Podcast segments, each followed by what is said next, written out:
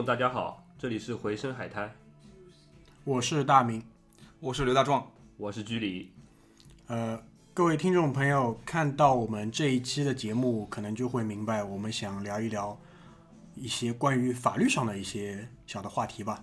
那个，所以呢，我们也请来了回声海滩的律师，我们节目的律师，也是我和居里的私人律师刘大壮，请他来到我们的现场，就是作为我们这一期节目的一个嘉宾。呃，以后呢，如果有什么关于法律的问题想要和我们沟通的，这个也不要给我们直接发微信什么的，因为我们是不会回复你的。呃，直接对吧？就联系我们的律师。啊，可以，大家可以这个通过各种方式来联系我，我会以律师函的方式统一回复大家。嗯别怕啊，别怕，我们还是我们不会主动攻击你，但是你要攻击我们，我们是有一定的防御能力的，好吧？大概就是这样一个情况。那那个今天这一期节目啊，其实是有一个由头的，就是有一天那个剧里看了一个电影，就是叫《十二公民》，啊，对，就是前一阵应该是在院线上映过的，估计票房挺惨的。呃，是在二零一五年的五月份上映的。对，这名字太严肃，基本上一看海报，一看没有明星，然后一看这名字就吓走一半人了。对，基本上就没人看了。对，好像票房大概多少？呃，一千四百万不到，然后一千一百万的投入。差不多，差不多，基基本上就是亏了基本上三分之二。嗯这不重要，这不重要嗯，但是就是不影响我们认为这是一部值得看一看的电影。对，就是首先的话，哎，我们先说一下看电影的事情，嗯，就是我们应该之前的节目里面吹过牛逼，说会给大家介绍电影，嗯然后后来我们就是回声海滩有回声海滩有一个就是艺术片观影小组，就课外活动小组，对对对，然后去组织看了一下那个《刺客聂隐娘》，对对，回来以后 那期节目就没敢做。那期节目，因为我是做好那个比较强的心理建设，然后购买了大量的干粮和水，然后协同马大嘴和居里，我们就一起去电影院看。然后就是靠了那些干粮撑完了全场，然后我们就回来了。然后回来之后也没有任何人提起说哦，没有人敢提，但是但是我们还是很热爱电影的这样一群人，所以今天就是遇到这样一部很不错的电影，然后呢，它又牵扯出一个我们非常想要聊一聊的话题，所以就有了今天这一期节目。那对于没有看过这部电影的观众呢，啊、我个人是不太建议你先听节目，但是你强行要听，我觉得问题也不是很大，可以听，可以听。但是听完之后呢，还是希望大家可以去看一下这部电影，因为这部电影本身在讲到一些关于法律问题之外的话，就每个演员的表演啊是非常非常的精彩，因为。十二公民嘛，就是其实里面带台词的角色也不超过二十个，主要是那十二个人，那十二个人基本上是以话剧、舞台剧的一些演员为主力。然后呢，如果你百度一下他们每个演员的话，你会发觉他们都来自于北京人艺。北京人艺呢，基本上就是我们这个国家不能说最好吧，但至少是顶尖的舞台剧跟话剧的，包括电影视作品的演员。呃，确实就是你当时看这，我当时看部这部电影的时候，我第一反应想，这个感觉有点像话剧，因为它那个整个戏就基本上就一个场一场，对吧？就在一个一个封闭的一个环境里面，大家就开始，然后这些演员他很有明显的这种呃舞台剧的这个表演的风格，就是在电影里面，如果你拍一些艺术片的话，反而显得不太好，就呃在行话叫挂脸，就是基本上那个表情啊什么都非常夸张，那个台词的那个呃这个舞台剧的腔调也比较浓。但是这个电影其实它不影响，因为它这个其实这部电影是有一个呃原版的，对，原版。对，那那个整个场景就设置的非常适合呃你做一个呃舞台剧戏剧的这个表演的这个形式来体呈现，包括这个片子里面它也会有一些戏剧的设定。就是明显就是让人感觉不是很现实，但它就是一个戏剧设定。它告诉你外面下雨了，外面就真的下雨了。你就你作为观众你只要去接受就行了。啊，这里我想插一句啊，虽然这期我们这期节目做的主题是法律有关的，而且也请到我刘大壮，嗯但是这个我在看电影的时候，除了这个法律本身之外，我还注意到这个电影探讨了是一种这个对生命的这个尊重啊，就是你即使完全不去讨论法律这个问题，你只是从生命这个本身这个角度去看这部电影，我觉得也是非常有意义的。嗯啊，所以推荐给大家。那个我们之前提到了这部电影的原版，那原版是一九五七年好莱坞非常非常经典的一部，我觉得是重磅的巨作吧，是叫《十二怒汉》，是由当时的那个好莱坞也算是就是顶尖的这种一哥级别的演员叫亨利·方达来主演的，呃，但是我会觉得《十二公民》更适合在当下我们这个当下社会环境，包括我们中国人来看，因为第一呢，它是有一个更加好的一个情景代入，对，还有非常重要的就是它就是一个汉化版嘛。对，就毕竟你比如说对于英语台词啊的那种就是体会啊，你可能就不像你自己母语那么深，而且它很多有自己当下的这些一些呃社会问题。社会问题，你可以带入，你看起来不会显得那么就是枯燥，嗯，对吧？好那个接下来开始就是进入会有剧透的部分。如果你想先看这部电影再来听这期节目的，你现在就可以关闭我们这期节目了，好吧？呃，这部电影讲述的是一个什么故事呢？就十二公民其实是陪审团的十二位成员，他们在一起就一个杀人案、谋杀案来进行表决，就是来判定犯罪嫌疑人是否有罪。大概是这样的一个故事设定。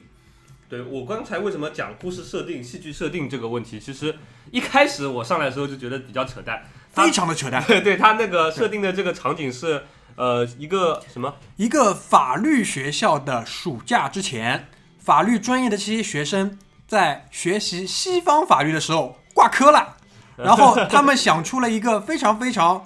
傻逼的一个补考的方式是什么呢？就是请这个学西方法律的这些法律学生当场来模拟一个西方的法庭，然后让刘大壮来介绍一下西方法庭的一个配置吧，就是。这个首先我想帮这个片方啊把这个地方圆过去啊，大家这个大明和居里都说这个设定很傻逼啊，我认为这个是比较贴切中国国情的，因为中国是没有这个我们所谓的陪审团的。那么他设定这样一个学校的背景，模拟这样一个陪审团，我认为是什么意义呢？就是说我们中国这些群众，我们看到这个十二个人的组成的陪审团，它来自各行各业，有教师，有医出租车生，司机，出租车司机，司机还有黑社会，有黑还有黑社会，有房东，有房东，对他就是我们这个群众，呃，我们这个社会群众的各个行业或者各个阶层的人都在这个里面了。它代表的是什么？这十二个人他们是模拟一个陪审团，也就是他们这十二个人说的话、讨论的话题，哪怕就是把话说到天上去，也是没有任何意义的，对案件本身不产生任何影响。这代表什么？代表我们这些群众啊。我们这些群众，就是我们在讨论一件案子的时候，我们有自己的看法，我们甚至可以花一个小时、两个小时讨论，但是最后我们的讨论并不产生任何结果。但是我们的这个这种讨论重不重要？我认为非常重要。嗯，所以就我可以这么解释吧，就是它是一个免责。对，就哎而且就我解释一下，我觉得傻逼是什么？就是我觉得补考的方式太傻逼，主要是这个。对，就是我们，因为我们是没有经历过法庭这个现场的，嗯但是我们都多多少少都读过书，嗯就是在学校里面真的是很难想象遇到这样的场景，对对吧？对而且还有个问题就是，我不知道我们中国的这个戏剧里面，就是有没有对法庭现场进行表演和描述的，除了我们以前看的港片里面，好像我在中国的戏剧里面没太没怎么看到过。首先第一点，你已经很长时间没有看中国戏剧了，这你得承认。就是电视剧，我是说，电影可能也会看一些，呃电影还好，但是以前有一些比较好的电视剧，我记得什么陈道明演过的一些，还是有法律的呃、哦法庭现场的，哦但是很少不多。哦，那就应该不没有什么过审的问题。如果演法庭的话，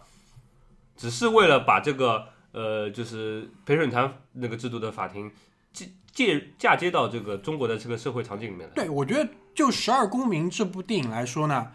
这个就是戏剧设定，一旦你接受之后就不重要了，啊因为它其实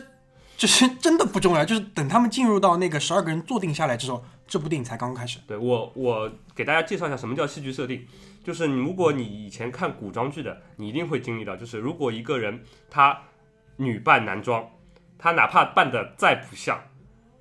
但是这个说了他是女扮男装，他就是。对片子里面的所有的角色一定不会发现 她是女扮男装的。还有就是古装剧里面有一个就是那个面纱，你他妈再怎么看都看得出他是谁。再透，他也是面纱，对你也是不知道他是谁。对，曾志伟戴个面纱，我不看脸，我看身体，我都知道 是谁，对吧？但是在戏剧里面，他的设定就是所有的人都因为这个面纱看不出他是谁，就是这个一个这个叫戏剧设定，对吧？他只是表达，就是有点像京剧里面，就是比如说对他换了一张皮，他就是怒了，呃呃上马就翻一个身就是上马了，但是实际你没有看到马嘛，对吧？根本没有嘛。这里我也想这个借居里刚刚问的一个问题，就是为什么中感觉这个中国的电视剧里面没有对法庭的这个描写或者说刻画？因为其实中国属于这个现在叫社会主义法系，也不叫大陆法系。我们这个有一个，对我们又自创了一个，我们叫社会主义法系，嗯不是自创，这就是我们回旋嘛就叫社会主义法系啊。好叫什么不重要。在社会主义法系这个法庭上啊，其实是比较沉闷的。就如果真的拍成一部电视或者拍成一个场景，可能没有看，可能就是大家睡着了，这个就，哦。所以我们看到现在包括这个十二公民啊，它用也用的也是这个陪审制度，也就是说，啊、用一呃还有比较有控辩双方，对，可能会到时候因为有陪审团，那肯定还有说法庭上组成的还有律师或者这个控方，我们说公诉人，检方还有嗯对，指着对方鼻子骂啊什么什么乱七八糟的，还有引用引用那个证物证人，对对，然后就是我们有时候经常看到这个。呃，这个辩方律师对着公诉人怎么怎么骂你无视藐视呃无视人权啊，怎么样怎么样？这在中国这个啊是不可能出现的，所以我们说中国电视剧你要是真的真的去把它放一集，说是开出一个庭或者放一个庭审怎么样的，我觉得这个电视剧收视率这个就有问题了。对这个这个分析分析的很有道就。一笔带过了，对本上。那那个我们先简单介绍一下它的剧情吧。好呃，呃，是这样，就是在这一起案件当中，因为我所说的剧情其实就是案情，在这个案情当中呢，是一个富二代，他呢被指呃有嫌疑杀害了他的生父，然后呢，因为他的生父是抛弃过他，然后呢，现在的生活状况又非常的不好，所以呢，就是可能在社会舆论上面会比较偏向于这个富二代不是人是禽兽，他竟然杀害了自己的父亲，然后呢，就是会有各种各样的那个社会舆论，就是在还没有进行审判的时候，可能就已经给他带上了这样的一个嗯罪状。嗯，所以呢，这十二个人就是要针对这样一个情况来做一个表决。而且这里我想请教一下刘大壮，就是在西方的法系里面，是不是需要十二个，或者说所有的陪审团成员一致的得到一个结果，才能算是一个最终的结果？其实最早的这个陪审制度，这十二个陪审员，他必须是，呃，十二个人意志意见一致，嗯啊，才能通过最后的这个嗯判决或者说决定的。嗯，呃，目前可能有些包括英美法系有陪审制度的，也不需要十二个人全部通过，可能也因为考虑到一个这个诉讼成本或者说我们司法成本的一个问题，可能也以多数就少数和多数来决议，哦，对可以这，可以下判决。就是我记得比较清楚的，就是前一阵在美国非常有名的一个审判的案例嘛，就是关于同性恋这个呃婚姻是否平权的这个案例，就是好像美国最高法院吧，对吧？他们的九表决啊、九应该不是最高法院不是陪审团判的，他是九位大法官，九个法官判的，对就一票，，最高最终呃是五比四。对五比四就，一票赢了。所以说他们应该不是就是呃全票才能算通过的，对呃，因为居里提到了同性恋平权这个问题啊，我在这边插一句，就大家可以去搜一下，就是这九位大法官当中的一个，应该是大法官的一个什么主席吧，首席大法官。首席大法官，他在这件事件结束之后写了一篇长文，来表达一下他的一个观点和看法。我觉得非常非常的有启发，大家可以去看一下。我不剧透他说了什么东西，但大家可以去搜一下，好吧？然后我们回到那个十二公民，嗯，然后说到哪儿了？呃，就是这十二个人的表决。人，他们将在就是一个封闭的环境里面，然后他们要一起去经过讨论，然后做出十二个人一致的判断，然后去就是给予最终的一个有罪跟无罪的一个判定。那第一轮投票当中呢，就是出现了十一个人都坚持他是有罪，但有一个人对此有怀疑，他没有说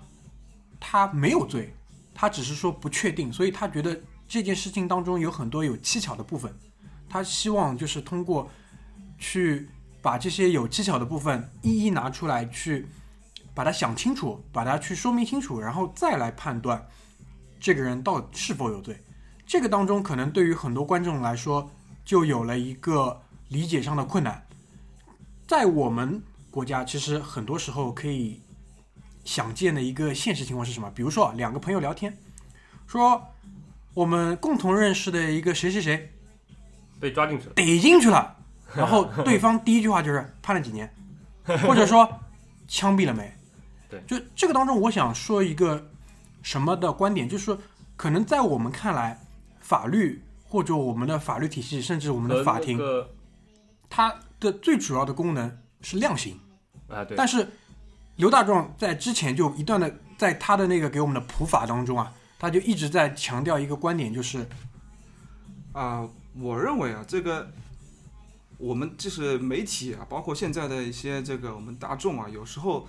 对这些刑事案件有一个未审先判的一种看法，就是我们这个这个人啊，他杀了谁谁谁，我们看到这个媒体或者我们的这个报纸上经常用这样的这个头条啊，某某人因为什么什么样，是用什么什么样的方式杀害了某某人。我就是有一个问题，就是我们这个中国刑法明确规定了。未经人民法院依法判决，对任何人都不能确定有罪的。嗯他是犯罪嫌疑人。对我们现在连法院都不敢说他有罪，我们现在的媒体，我们大众就说他啊，这个人应该判多少年？我觉得是、呃有点早。就关于这一点啊，其实就是说是一个现象，但很多人其实是不会意识到这是一个问题，所以这也是为什么就是我们今天可能想借这部电影来简单的聊一聊嘛，我们不敢说，就算刘大壮在场，我们也不敢说我们是有多多深入的想来聊这个问题，因为我们想说有一些东西，嗯，我们想跟大家说说清楚。就居里之前是提到一个说法是怎么样？无罪推定，关于无罪推定的，你具体能跟大家说一下吧？就是呃，就是这样，就是我们刚才聊聊到，就是这个电影里面，呃，关于陪审团投票的时候，呃，有十二个人参与投票，然后有十一个人投有罪，有一个人投无罪。但是我们又强调了一点，就是说，呃，这个投无罪的人呢，他说我不是真的确定他一定不是他干的，对但是我只是对我我们论证他呃做了这件事情的这个过程当中的一些证据，包括一些证词，包括我们的一些这个呃论证的逻辑，有一些合理的怀疑，所以我为了表达我的这个意见，然后又呃能够以这样一个方式来呼吁大家一起来讨论这个事情，所以我投的是无罪票。对，所以说在这个过程当中，你会发觉投无罪票的人，他似乎呃没有呃非常确切的把握，但是他却非常就是理所应当的觉得自己应该投无罪票。这个我觉得就是呃这个在司法审判当中呢，我们经常经常会说到的一个非常重要的精神就是无罪推定。呃，我说实话，我们以前看电视剧啊什么的，很多人中国人的普法的过程都是从什么电视剧啊什么 戏剧里面获取的。那个我们都经常会说什么宁可错杀一千，不可不可放过一个。什么这种坏人先杀后判，没有一个冤枉的。对对，这个其实都是非常的没有呃法律常识，而且不尊重不尊重生命的一个呃体现。就是说，一个人如果你先杀了他，然后再反过来再去呃推敲他这个审判的过程是否合理，这个时候已经来不及了。所以说，如果当你对这个审判过程当中的证物和证词有呃合理的怀疑的时候，就应该首先优先考虑判这个人是无罪，对吧？这个应该就是所所谓的呃无罪推定，无论是从你的控辩双方的律师也好，呃呃证证人也好，还有法官也好，都会把这个标准呃用来用到这个司法审判的这个过程当中去，应该是这样。呃，我这里想补充一点，为什么说我们要坚持这个无罪推定啊？因为与无罪推定相对应的就是有罪推定，嗯，对吧？有罪推定。那如果我们使用有罪推定，就会发现这是一件很荒谬的事情。比如说，你今天和你家隔壁的一个邻居吵了一架啊，结果你家隔壁邻居第二天死了啊，警察过来问你，你有没有什么不在场证明？没有，我在家里睡觉，哪有什么不在场证明？哎，你没不在场证明，你有罪啊！就你发现这个就是很荒谬，你知道吧？这件事情就，确实是这样。嗯，就因为讲到那个无罪推定的话，其实，在《十二公民》的这个电影里的这个案情很有代表性。另外一个很著名、很著名的就是在美国的那个辛普森杀妻案，啊，对，就是一个非常非常经典的一个无罪推定，最后是。其实他的那个社会舆论的环境跟《十二公民》里面提到的那个情况是非常非常相似的。嗯，就是这个辛普森，欧杰辛普森呢是美国的一个橄榄球明星，他是一个很著名的跑锋，是一个黑人。然后呢，关键是还能拍电影。他他因为他叫 OJ 嘛，然后嗯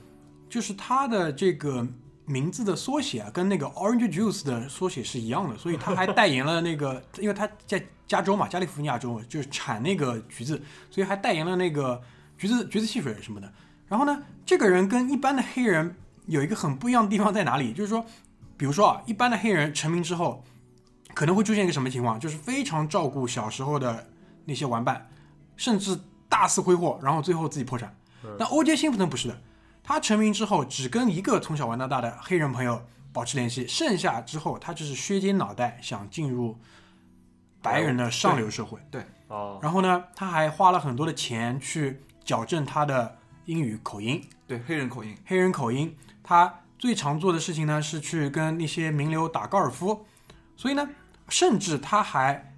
与自己的那个糟糠之妻啊离婚，然后娶了一个白人，白人但是那个白人呢是一个餐厅服务员。那最后被杀的这个人也是这个第二任的白人妻子。对哦所以其实他在美国国内社会舆论的影响基本上就是个贱人，很糟糕，很糟糕。而且当时的案情是国内有些跟他对得上，呃比较少，想想，待会儿想到了好，没关系啊。对，然后呢，他当时就是杀害的不单单是他的妻子，其实还有一个人是一个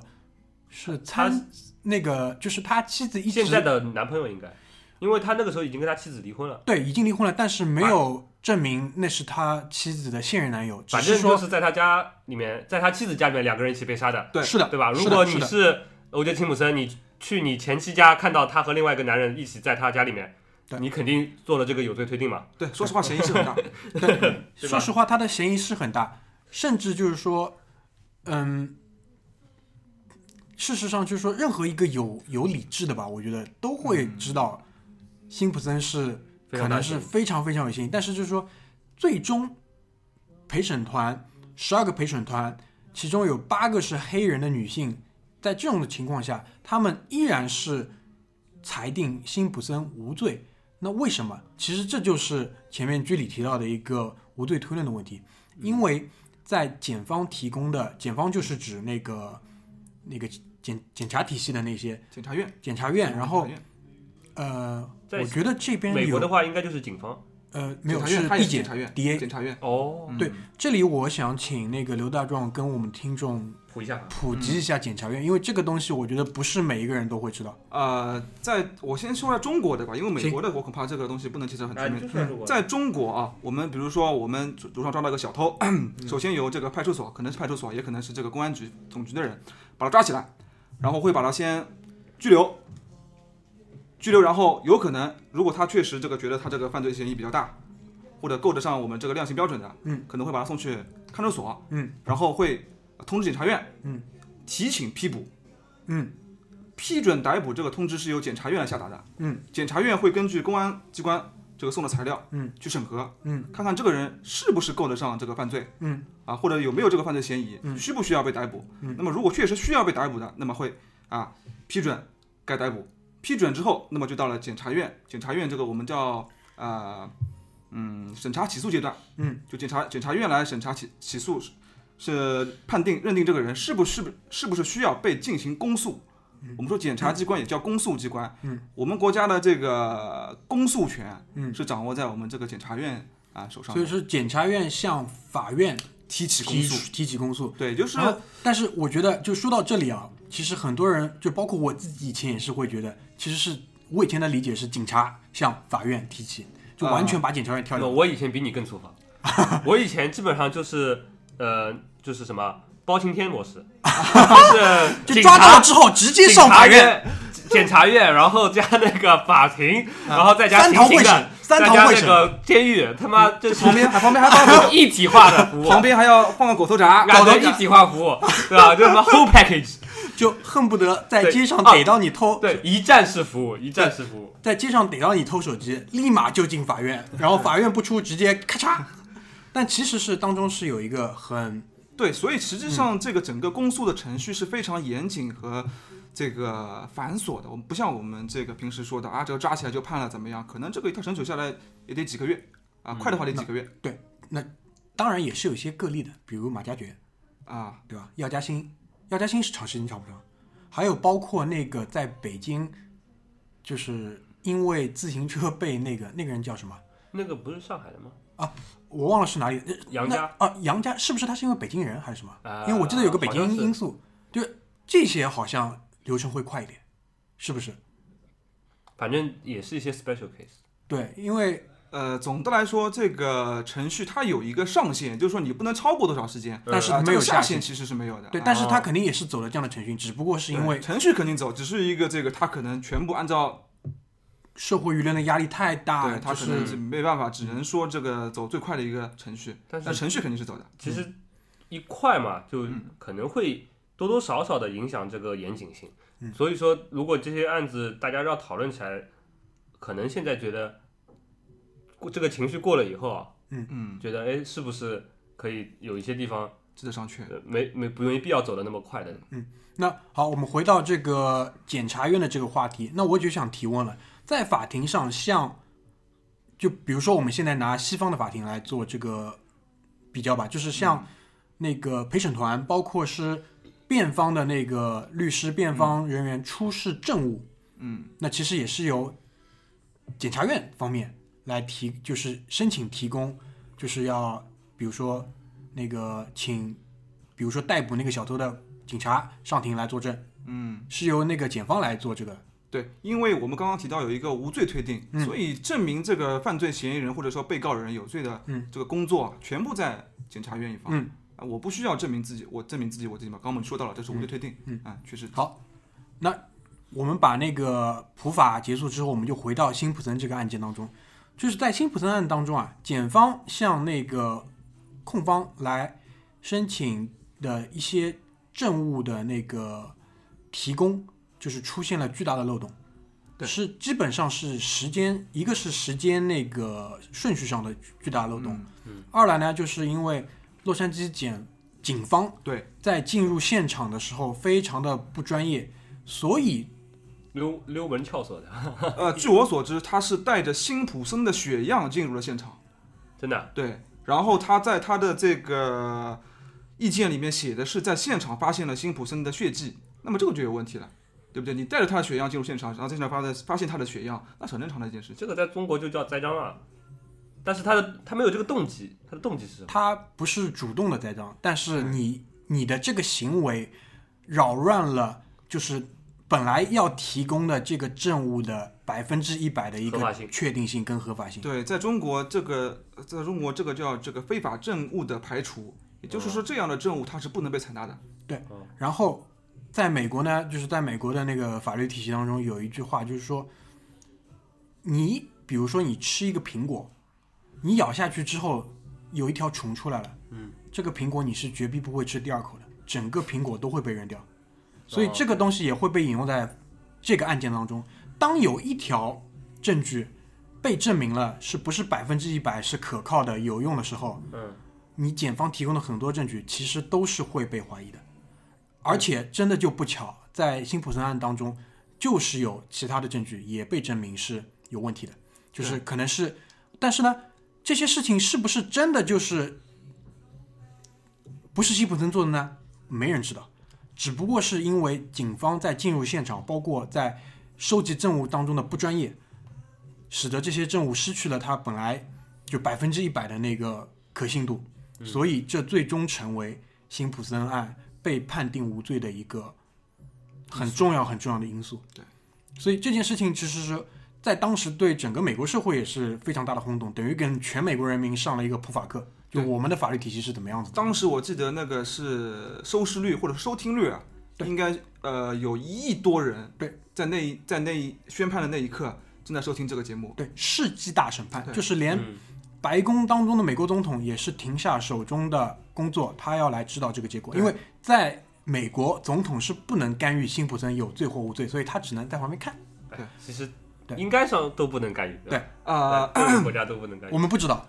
就他们应该可以有特赦权，总统特赦权。那是在他下台的时候，对他拜拜的时候，他说我特赦辛普森，但是如你但凡你敢特赦辛普森，第二天我怀疑就会有人走到你家拿枪扫你，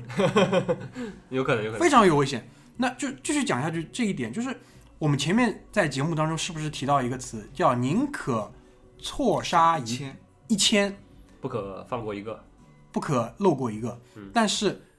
美国人是怎么怎么考虑这个问题？包括西方的法律，他们会觉得我宁可漏过了这一个坏人，但是我不能因为比如说大量的民愤、大量的社会舆论来干扰我的法律体系的公正性。因为如果一旦法律体系出现问题，那到时候就会有成千上百的错案冤案出来。所以这是一个完全逆转的思维。我把这个或者我们这个在这个术语啊，这个叫程序正义，我们分为这个程序正义和实体正义啊。比如高说，端了，啊比如说我们看到一个人，我亲眼看到一个人，这个人杀了另外一个人，我看到的，那这个应该说是一个一种实体正义，他就是个杀人犯。但是在没有经过审判或者说判决之前，啊，那这个人是无无罪的。就像我们刚刚说的，如果经过审判或者说经过这个我们这个程序走下来啊，不能定他罪，那么他就是无罪的，这是程序正义。嗯啊，只我认为只有程序正义了才能保证实体正义，因为程序正义是一种看得见的正义，实体正义我们是看不见的这种东西，我们只能绝大多数人是看不见的。看不见的，绝大多数人所以我们只能通过程序正义去保证这个实体正义。哦，其实我在那个，我们再说回那个呃电影，嗯，《十二公民》，就是当中这个过辩论的过程，我们就不详述了，嗯，然后通过这个一部呃的这些陪审团的这些这些演呃怎么说陪审员，他们在一步一步的讨论，对这个证据提出这些呃怀疑，并且去论证以后，他们慢慢的很多陪审员都倒向了这个无罪这一边，嗯，然后最后他们一次表决是结果是就是十一比一，十一比一，然后有一个人他好像是倒向了就是无罪这一边，从从改判了，改判了，然后他说了一句话对我印象非常深刻，就是嗯，向真相低头是一件真理，向真理低头是一件幸福的事。对对，这个对我的印象非常深刻，就是呃，很多人他没有办法做到实事求是，对他把太多的自己的呃投入的成本，还有自己这个情感的这个倾向，呃，作为这个判断这个事情的依据，但是他往往忽略了一件事情，就是真相和有真理。但是如果真的能这样做到实事求是的时候，你会发现很多事情其实不那么难去做一个决定。对，因为太清楚了。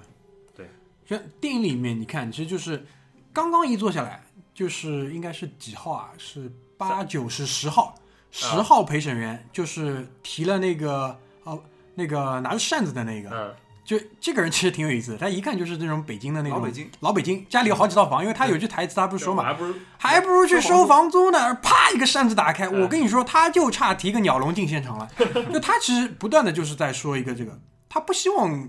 去想这么多真相事实的东西，他只想快点结束。所以他其实对于真相，包括其实回想到我们现在的社会当中，很多人也是一样的，他没有这么在乎这个东西。对就是我可以，呃，我经常会在就是自己啊一个人的时候去想两件事情，一个是就是马加爵，马加爵的问题，就是呃，当初那个马加爵案上新闻的时候，我看了新闻以后，我确实就是和普通的一般的群众一样，就是觉得我靠，这个人杀了那么多人，哦，抓住没有？后来抓住了，哦，那开判。估计肯定要判死刑了吧？嗯但是我是从头到尾这个过程当中根本就没有考虑过一个问题：这个人是不是他杀的？呃，新闻当中有没有披露出一些呃证据，能够是非常确实的、确凿的证明这个人就是他杀的，他当中的过程是什么，动机是什么？因为其实你现在再去想动机，你都不清楚，对吧？呃犯罪过程你也不是很清楚。媒体给了你一个他们想让你相信的动机，对，他的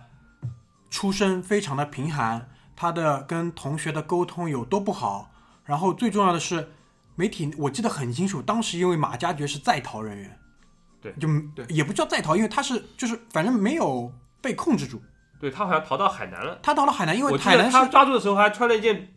就冬是天的衣服不是冬天衣服，是啊一件花衬衫，花的短袖衬衫。啊，我记得挺清楚的，就是这个过程当中，就是媒体只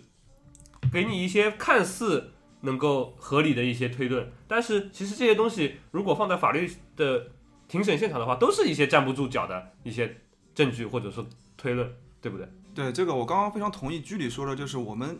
很多人啊，在这个对一个人下审判的时候，带有太多的这个感情色彩。影片我就是这个讲到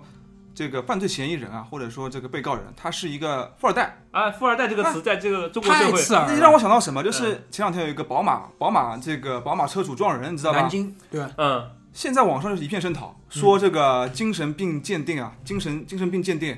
说他是假的。嗯那我就想了，如果这个人他开的不是宝马，他开的像拖拉机，啊，嗯他把人撞死了，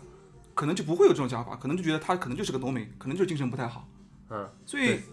带有感情色彩的这种这个审判啊，或者说我们看观点啊，我觉得这个是从不可取。从这个对法律从法律角度上来说，这是不可取的。嗯。对，就我们不知道他是不是真的有问题，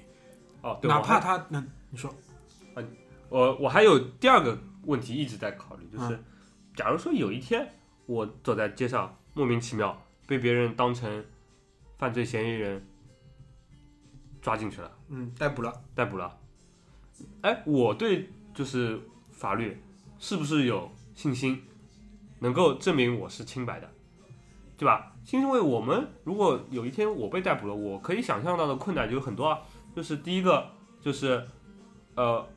我可能没有不在场证明，对吧？我可能被刑讯逼供了，对吧？然后我可能有有有做出了自己对不利的这个供词，对吧？然后我有可能呃被一些就是所谓的呃人证给呃指指向了我的是有罪，对吧？那有可能物证的话，呃没有，但是有可能这个法律程序上没没有那么严谨，严谨，就是单凭证词和人证，呃和和一些简单的模糊不清的物证就看上去已经足够了。对，就看上去就已经足够了。嗯，这个要说到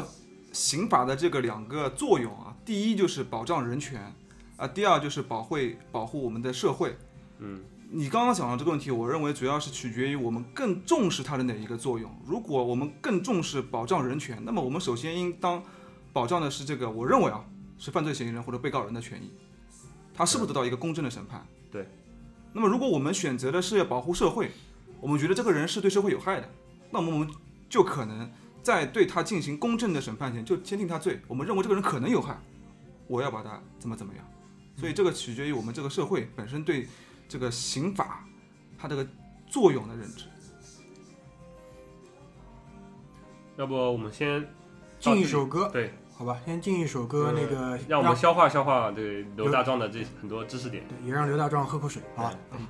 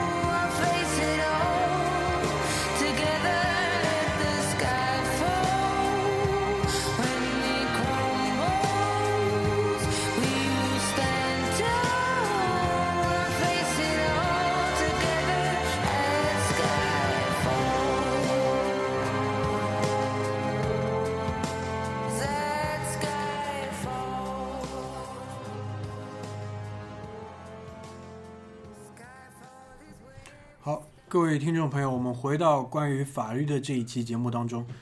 在之前的半段当中，其实我们讨论的最多的，包括这部电影想要讨论最多的，其实是关于无罪推论的这样一个法律精神吧，应该是。嗯，对，那最近在上海也是发生了一个全震动全国的大案吧，就是复旦的投毒案。对，我不知道各位听众对这个案情啊了解多少，我稍微给大家做一个简报。这是一个发生在复旦校园里的投毒事件，然后是一个复旦的医学医学院研究生对对医学院的研究生，他们是两人一间宿舍。对而且其实复旦研究医学研究生这个身份也是比较容易的，嗯，会被引起争议争议的约等于富二代，啊，对，很多人对 教育制度书没读好，人家上复旦啊！不提不提，不说这个，不说这个。很多对，对吧？人对教育制度的这个怨气啊，又会撒在这些呃教育制度之内的人身上那。你受过这么高的高等教育，怎么你他妈怎么能投毒呢？啊，你看看这个啊，上完复旦，他妈做出这种事情，对对吧？好，抛开这个不说啊，就是这样的一个研究生，他呢就是跟同寝室的室友啊，可能可能有一些不愉快，然后呢，在愚人节的时候，他就想做一个小的恶作剧吧。那目前他自己是这么声称的，对吧？嗯供述供述供述，对对对，专业。于是他在医学实验室里面偷出了一些致命的化学元素。那具体是什么？因为我们不懂这个，但是二甲基亚硝胺，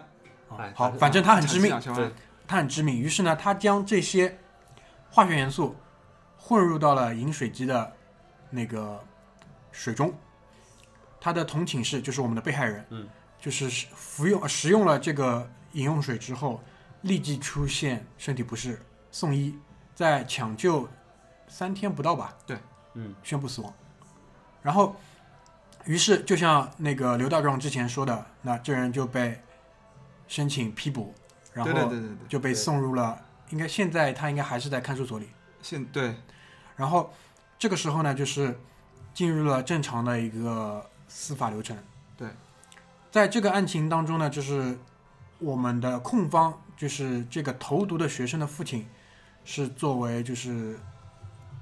一个比较重要的角色，他不断的在牵头找这个应该是辩方，哦，哎辩方辩方辩方辩辩方的那个父亲，对就是不断的在做一些努力，找律师，找各种各样的那个医学上的一些技术的支持，嗯想要去证明一些事情。证明什么？首先我要说一下，因为这个投毒的学生在他的那个自述当中，已经清楚的表露了他投毒的事实，跟他的那个动机。但现在问题在哪里？就是被害人的死因是不是真的是由于他投的这一次毒之后喝下了这个水而造成的死亡？所以这个东西也是现在目前进入到哪一步呢？就是说，呃，死刑复核。所以我们想请刘律师来跟大家先普及一下法律知识。哎，等一下，啊等一下，我啊先插一句啊，就是根据我的这个法律知识这个水平啊啊，嗯基本上他有这个投毒的这个行为，嗯然后这个被害人死了被害人死了，嗯，然后这个投毒的这个东西呢，又是一个致命的这个呃有毒的化学元素。对，这个在我的这个知识层面上来说啊，基本上就已经死了。就是已经呃认定他是这个谋杀嗯成立了，嗯，对吧？但是呢，然后这个辩方也提出了一个就是呃怀疑的这个点，就是在于他这个投毒的剂量，然后这个元素哎、对这个元素是否真的导致了这个人的直接导致了这个人的死亡？嗯，呃，对吧？这个怀疑的点呢，我觉得呢也可以拿出来讨论，就是说我也可以接受这个怀疑，但是如果没人提出来的话，我真的是不会去往这方面去想，嗯，对吧？好，现在有请刘大壮。啊，好，我这个就接着大明的话啊，就是死刑复核是一个什么样的程序啊？就是当我们有某一级法院，比如说是这个上海市中院中级人民法院啊，判处了一名犯罪嫌疑人或者被告人啊死刑之后，他必须逐层的这个上报审核。比如说我们这个中级法院要上报给高级人民法院啊，高级人民法院如果觉得这个人啊事实清楚、证据确凿啊，这个法律适用正确，那么会同意啊同意执行死刑。那同他同意没有用，他同意还要再报给最高人民法院，那最高人民法院就在设在我们北京、嗯。首都，嗯。啊，所以高级人民法院同意之后，再报给最高级人民法院，那最高级人民法院同意之后，对，嗯才能够说执行这个人的死刑。所以从我们这个死刑复活的程序就看得出来，我们国家对这个执行死刑是一种非常谨慎、非常严肃的态度。嗯那现在因为前面距离也跟大家补充了一下，就是我们争议的点在哪里？因为这种元素呢，其实是普遍存在于大自然当中，对，包括人体当中就有，对，还包括我们这个经常喝水的这个饮用水里面也可能会有。黄浦江里可能也有。对，所以这就是它的争议的点。那现在这个案情走到哪一步了呢？就是被害呃那个投毒学生的父亲，他再次向我们最高人民法院提交了十一份的十一份调查申请。调查什么东西？就是我们被害人的一个死因，具体的死因，包括各种各样就是关于化学元素的这个呃检验、剂量的分析或者什么，甚至呢就是说，在那个我们的法律史上也开了一个先河吧，就是最高人民法院的法官与投毒学生的父亲这两个人呢见了次面。对，这个我要说明一下，这个就是最高人民法院的法官啊，他去见这个投毒学或者说被呃犯罪嫌疑人、被告人的父亲啊，这个在法律程序里面是没有规定的，也就是说他完全可以不去见这个呃犯罪嫌疑人的父亲，就是就批复下来啊，同意这个执行这个死刑，啊、包括像大明说这次是呃建国以来，哦，第建建国前建国我不清楚啊，建国前我不清楚是不是果然严谨。对对对，是不是有这个案例我不清楚。嗯所以其实这还是跟我们电影里想要表达的一样，就是关于无罪推论的这个事情。那现在确实是没有办法很直接的，至少是目前就是在证据当中是没有办法很直接的证明我们的被告的这次投毒造成了直接的死亡。那这个事情就是其实让我联想到，又让我联想到了就是辛普森的杀妻案，因为大家知道辛普森是一个有钱人，他请了当时全美最好的律师来为他辩护，其中包括了现在臭名昭著的那个卡戴珊，就是网上有他跟那个黑人的那个 叉叉视频，那个卡戴珊的父亲，哎，有有叉叉视频啊？有有有，回头回头说回头说，哦，就是卡戴珊也是作为辛普森当时的那个啊，卡戴珊的父亲也是作为辛普森当时的那个辩护律师，所以那就像剧里说的，如果说这个事情发生在一个其他人身上，你又有动机，你投的又是剧毒，人也死了，对，不是你是谁？不是你是谁对？但是真的是这个父亲，我觉得他在当中扮演了一个很重要的角色。他至少是一个对法律有很清晰认识，或者说他在这件事情发生之后，他对法律有一个很清晰的研究，他可能才能捉到这样的点，然后追着这个点打。说到这个，我想补充一点啊，就是这个案子的舆论啊，嗯，呃，我比较这个高兴的一点是，舆论偏向的是这个犯罪嫌疑人或者说是被告人，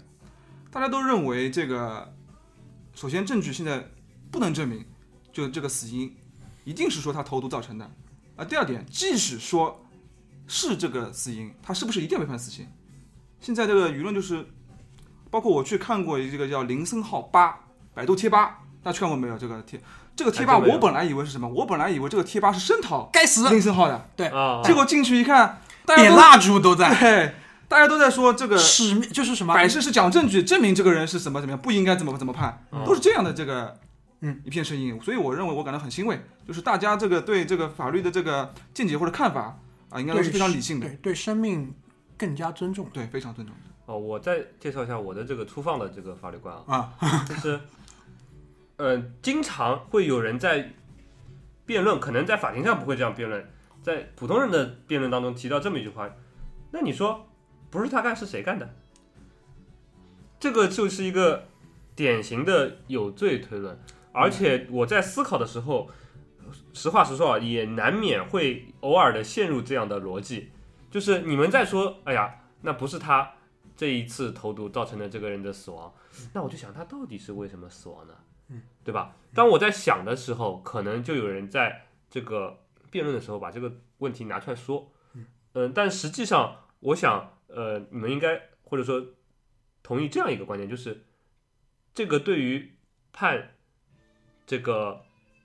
犯罪嫌疑人是否有罪并不重要。对这个是问题是呃，检察院说要去呃，柯南呃，或者说、在日本是柯南，在英国是福尔摩斯做的事情。对，那这个是不是应该是呃警察机关去应该做的事情？对他们要去找到这个真正的犯罪嫌疑人，或者说呃检察院嗯他在鉴定当中要去找到真正这个人的死因，比如说他可能身体有某种疾病，而在这个判案的过程当中，可能检察院和司法机关又和这个犯罪嫌疑人在的站在利益的对立面，他们可能判呃成功抓到了犯罪嫌疑人，然后这个人现犯罪嫌疑人被定罪了以后，对他们来说是他们的呃一个工作的一个成功，我给大家有这么一个说法吗？给大家那个讲一个这个例子啊，这个东西是真是假我不知道，是我们以前在律师协会培训的时候，一位老律师啊告诉我的啊，嗯他当时就办了一个案子，已经完完全全证明这个犯罪嫌疑人或者说被告人是无罪的，就这个案子不可能是他做的。他最后最后那个他到检察院啊、到那个法院的这个法官就说了，他说法官你为什么要这么判？这个人你看证据完全就不足的，嗯，不足的，嗯，然后法院他就说了，啊，这个案子我们只能这么判，为什么？因为上面已经给这个公安局、检察院立了一等功了。那你说，你说现在怎么办这事情？这个所以就是刚刚回答这个距离这个问题，就是说，对对对对对对，所以说现在呢，呃，有的时候啊媒体和舆论多过多的呃过关注，或者说甚至想要干预司法审判，这个让我觉得挺操蛋的一件事情。但是呢，这件案子上呢，他可能又从另一方面形成了一个势力，就是说，哎，你给他判了一等功对吧？但是我们可以看着你哦。你这个事情上如果搞得不好，不说不过去，你这个一等功又有什么用呢？对吧？我们天天在报纸上、网络上骂死你，对吧？其实这个也是从另一方面呃形成了一个平衡，要不然如果没有人关注的话，那可能就真的是因为一等功的事情，对吧？对，所以就是在这个录节目前，这个大明就问我对这个呃舆论对这个司法的这个监督怎么看？我认为啊，舆论介呃对司法有这个监督啊是非常好的，也是非常必要的。嗯，如果没有这个社会的监督，那我们这个司法，因为我们说司法它是一种公权，公权是很、是很大的，我们我们没法，我们单独的私权是没有办法去跟公权抗衡的，只有借助舆论或者借助社社会，嗯我们才可以去保障自己的这个。对高维啊对打低维。对，就是居里前面讲到的那个一句话，让我想到以前看了一个美剧，但具体是什么我忘了。他就说了一句话，他说就是司法体制，包括就司法体系吧，它的功能不是寻找真相，而是说就是说去根据现有的一个那个条件、现有的一个证据情况去做这样的一个判断。就是因为美国其实是有沉默权。嗯，因为如果说司法体系是叫什么？呃，宪法第五修正案对就是就米兰达那个什么，就是警告嘛，他会先跟你报一下。对就是如果说司法体系是为了去寻找真相的哦，话，那我跟你说的不是同一回事，你先说啊。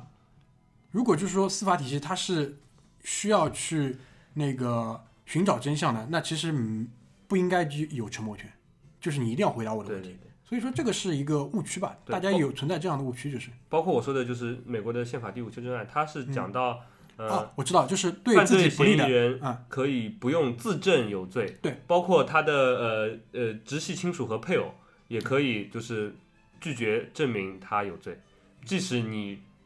了解真正的真相，你也可以在法庭上拒绝为他这个其实在中国也是有这样的规定的。是吧？就是你父母子女可以不去做这个证言啊，嗯有豁免。哦，那这样，我记得好像是什么，在法庭上，美国法庭上可以说我呃引用第五修正案拒绝回答你这个律师，比如说还是的问题怎么样，嗯好像是有这么一个可以使用的一个，就像玩桌游的时候的一个什么技能技能卡啊技能，技能卡。对。对，然后我们回到那个福旦案，其实福旦案其实现在纠结的一个点，我觉得还是死刑，因为那如果说啊，现在比如说按照他这个行为，我们是不是在法律上可能在量刑的时候也会至少是算他一个故意伤害之类的吧？有吗？会吗？虽然他没有致死，就是说如果没有致死的话，有可能是这个呃故意杀人呃未遂，未遂或者是故意伤害啊、致死致死。啊，这个都有可能。但是这个东西具体案情，因为嗯，要根据到时候鉴定的结果来看，到底他这个死因是什么，才能够判做判断。因为我我觉得其实，呃，那个被告的父亲，包括被告自己，自己心里其实也是非常的明白，因为他是有清楚无误的犯罪事实的，只不过现在可能对于死刑的这个量刑上面是做一个争取，所以讲到法律，就是死刑也是一个绕不开的一个话题吧，我们也想试着聊稍微聊一聊。嗯，呃，死刑我还是有点想说的，就是我们国家是有死刑的啊，对，有死刑。呃，很多发达国家，呃是没有死刑的，呃，但是你也会发现，不见得有死刑的这个国家或地区，它的法治对它的社会对吧就更稳定，对对吧？它的人民就更文明。所以说，嗯、这个有很多人说，我们现在这个呃犯罪率提高了，我们一定要怎么怎么呃鼓励死刑多判一点。希望不见得通过那个严刑峻法，对对对，那个有点是什么中国法家那一套，对吧？对，我觉得这个从逻辑上是不成立，从包括从事实上也是不成立的，嗯，对吧？呃，而且呢，就我个人而言，我这个人是比较反对死刑的。呃，为什么？两点。第一，我觉得这个，呃，你一旦呃人是会犯错的，对，对吧？呃，你不能因为，也从尊重生命的角度来讲，就是你不能因为一个自己可能犯已经犯了，但是还没有被察觉的错误，去剥夺一个人的生命。如果呃你呃人不能避免，永远不能呃不能避免自己呃怎么说永远不犯错，嗯，那可能死刑就在它的存在的这个呃道理上就存在这样的一点。如果你敢于去直视这个问题的话，可能就需要用一个更好的方法来替代它。那什么是更好的方法呢？嗯，我觉得其实对于一个人的惩罚，死亡不一定是唯一的、唯一的、最重的。或者说是最重的。呃，有很多人他做了一件错的事情，他在这一剩下的人生当中都会背负着背负这件事情。对死了倒是一了百了了。对有很多人他做了一件错的事情，他一生都要面对别人对他的谴责，谴责看法，对吧？当他在呃或比如说嗯被判判监禁的时候，当他一个人的时候，他都会去回想自己曾经犯过的错误。我觉得这样的代价可能比你死掉了一了百了更重。而还有一个问题就是，我们之前也听过一个理论，就是叫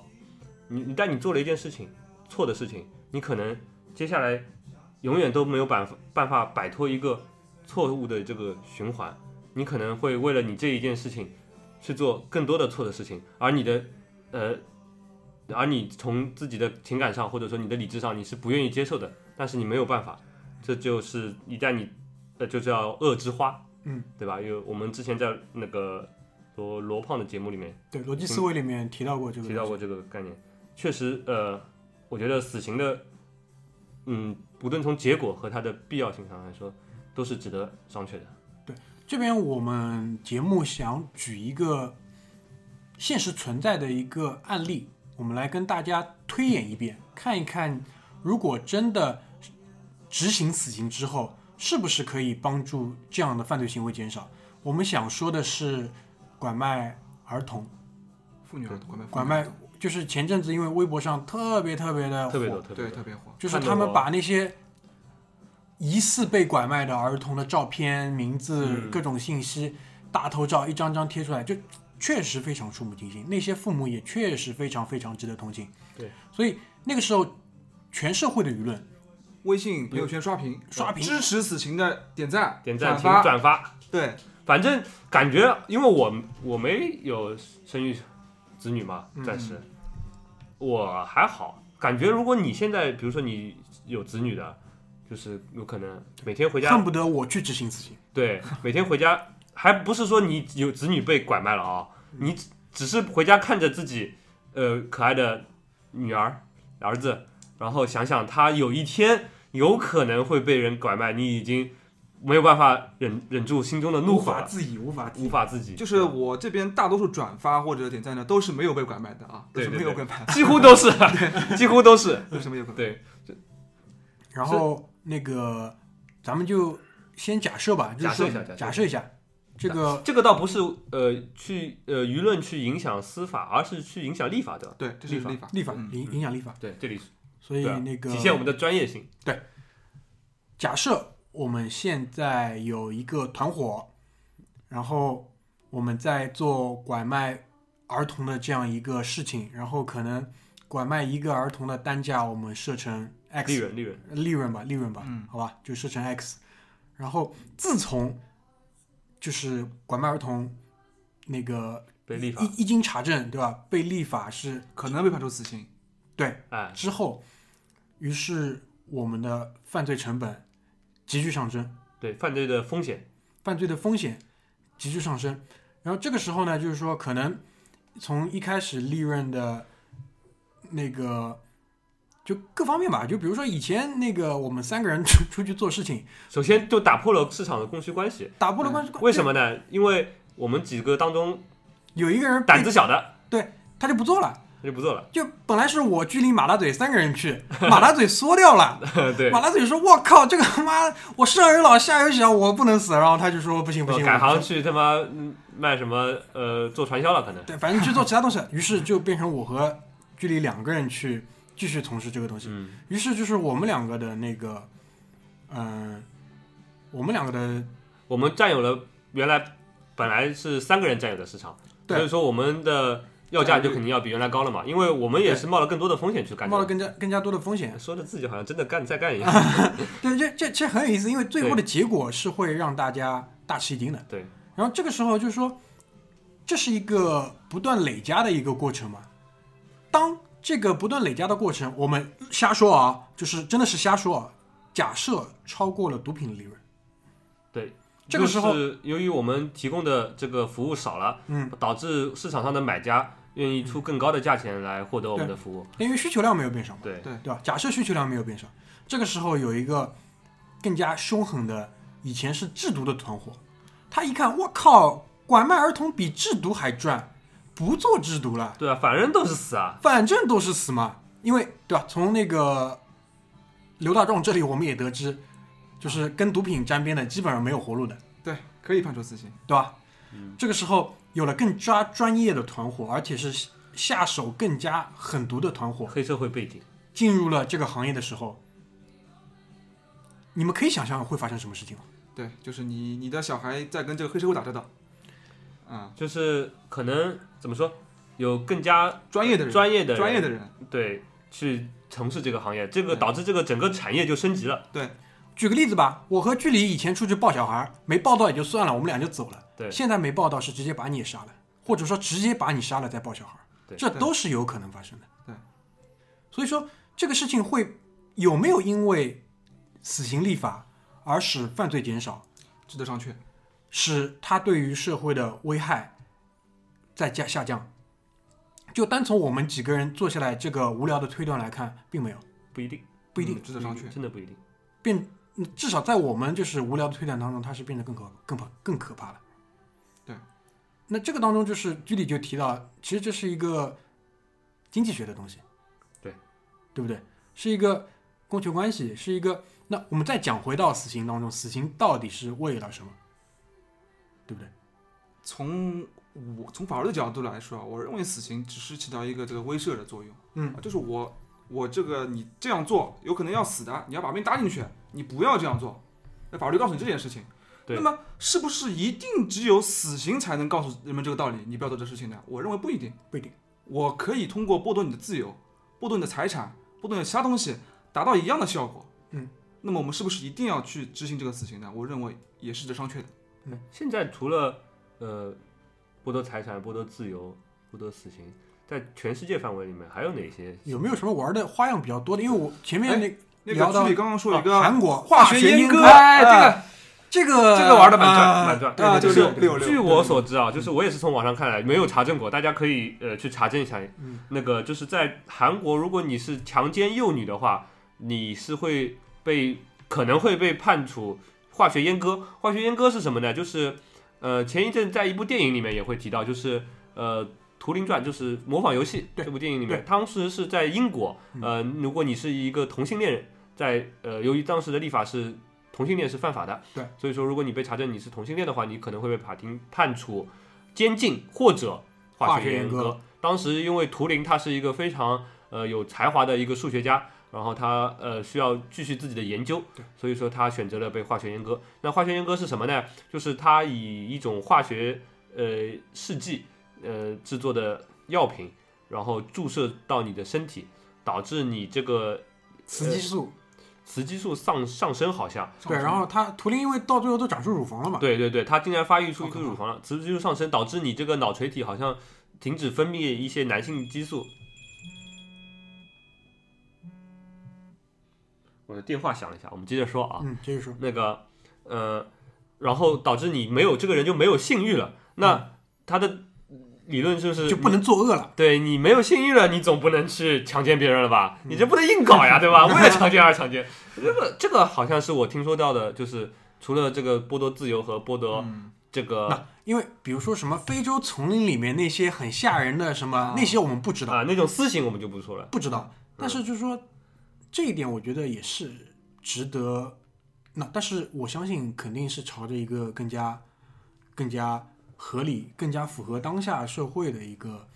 情况去发展。对反正不知道刚刚剧里说的那个化学阉割的这个讲法有没有吓到各位啊？我是被吓到了，我是觉得剥夺性欲也蛮我是觉得我情愿被判个几年，也不要 你没有研究，人家我不是说了嘛，前提是人家要再保持自由，继续自己的研究，对吧？这个真的是接受不了。后来因为图灵是因为不堪其辱，嗯，那个在苹果上这个是涂了，到底是不是啊？也其实不一定，有有可能其实被人家被人家下毒，就是人家涂的，反正对他的死因到现在也是没有查明。，反正就是说。他死了之后，在他的房间里找到一个被咬过的苹果，那个苹果上面有氰化物，这是客观事实。对，对对但这两件事情是不是可以被联系起来？不知道。对，不知道。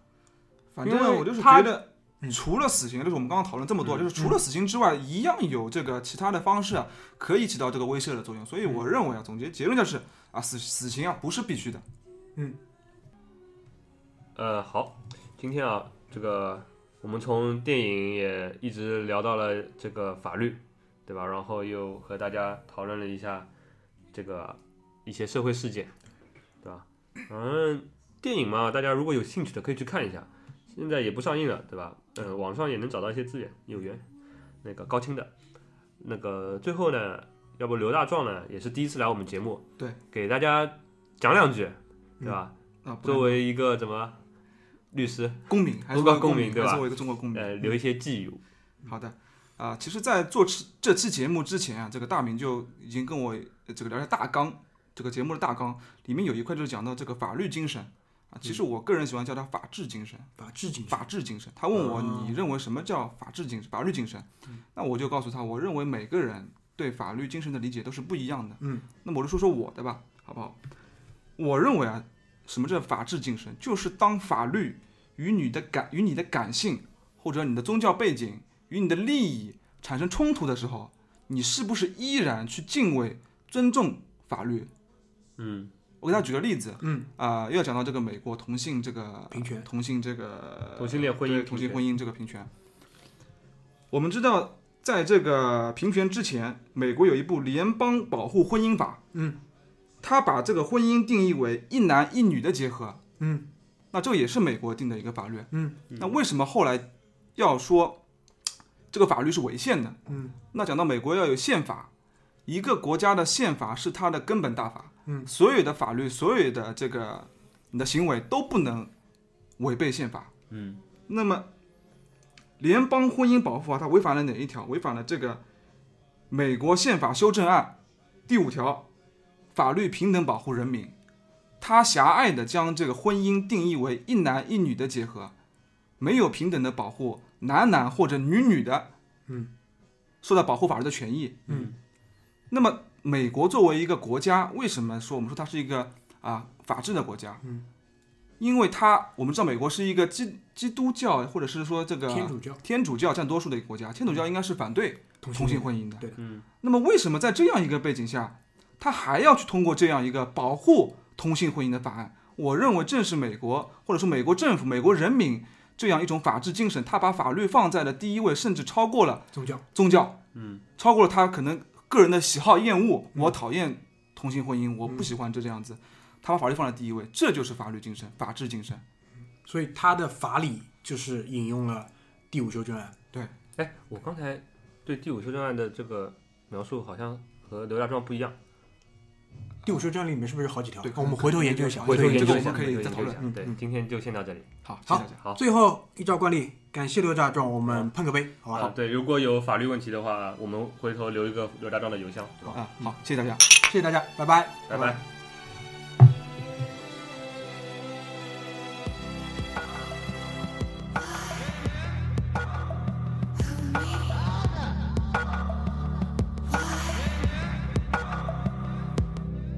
feet on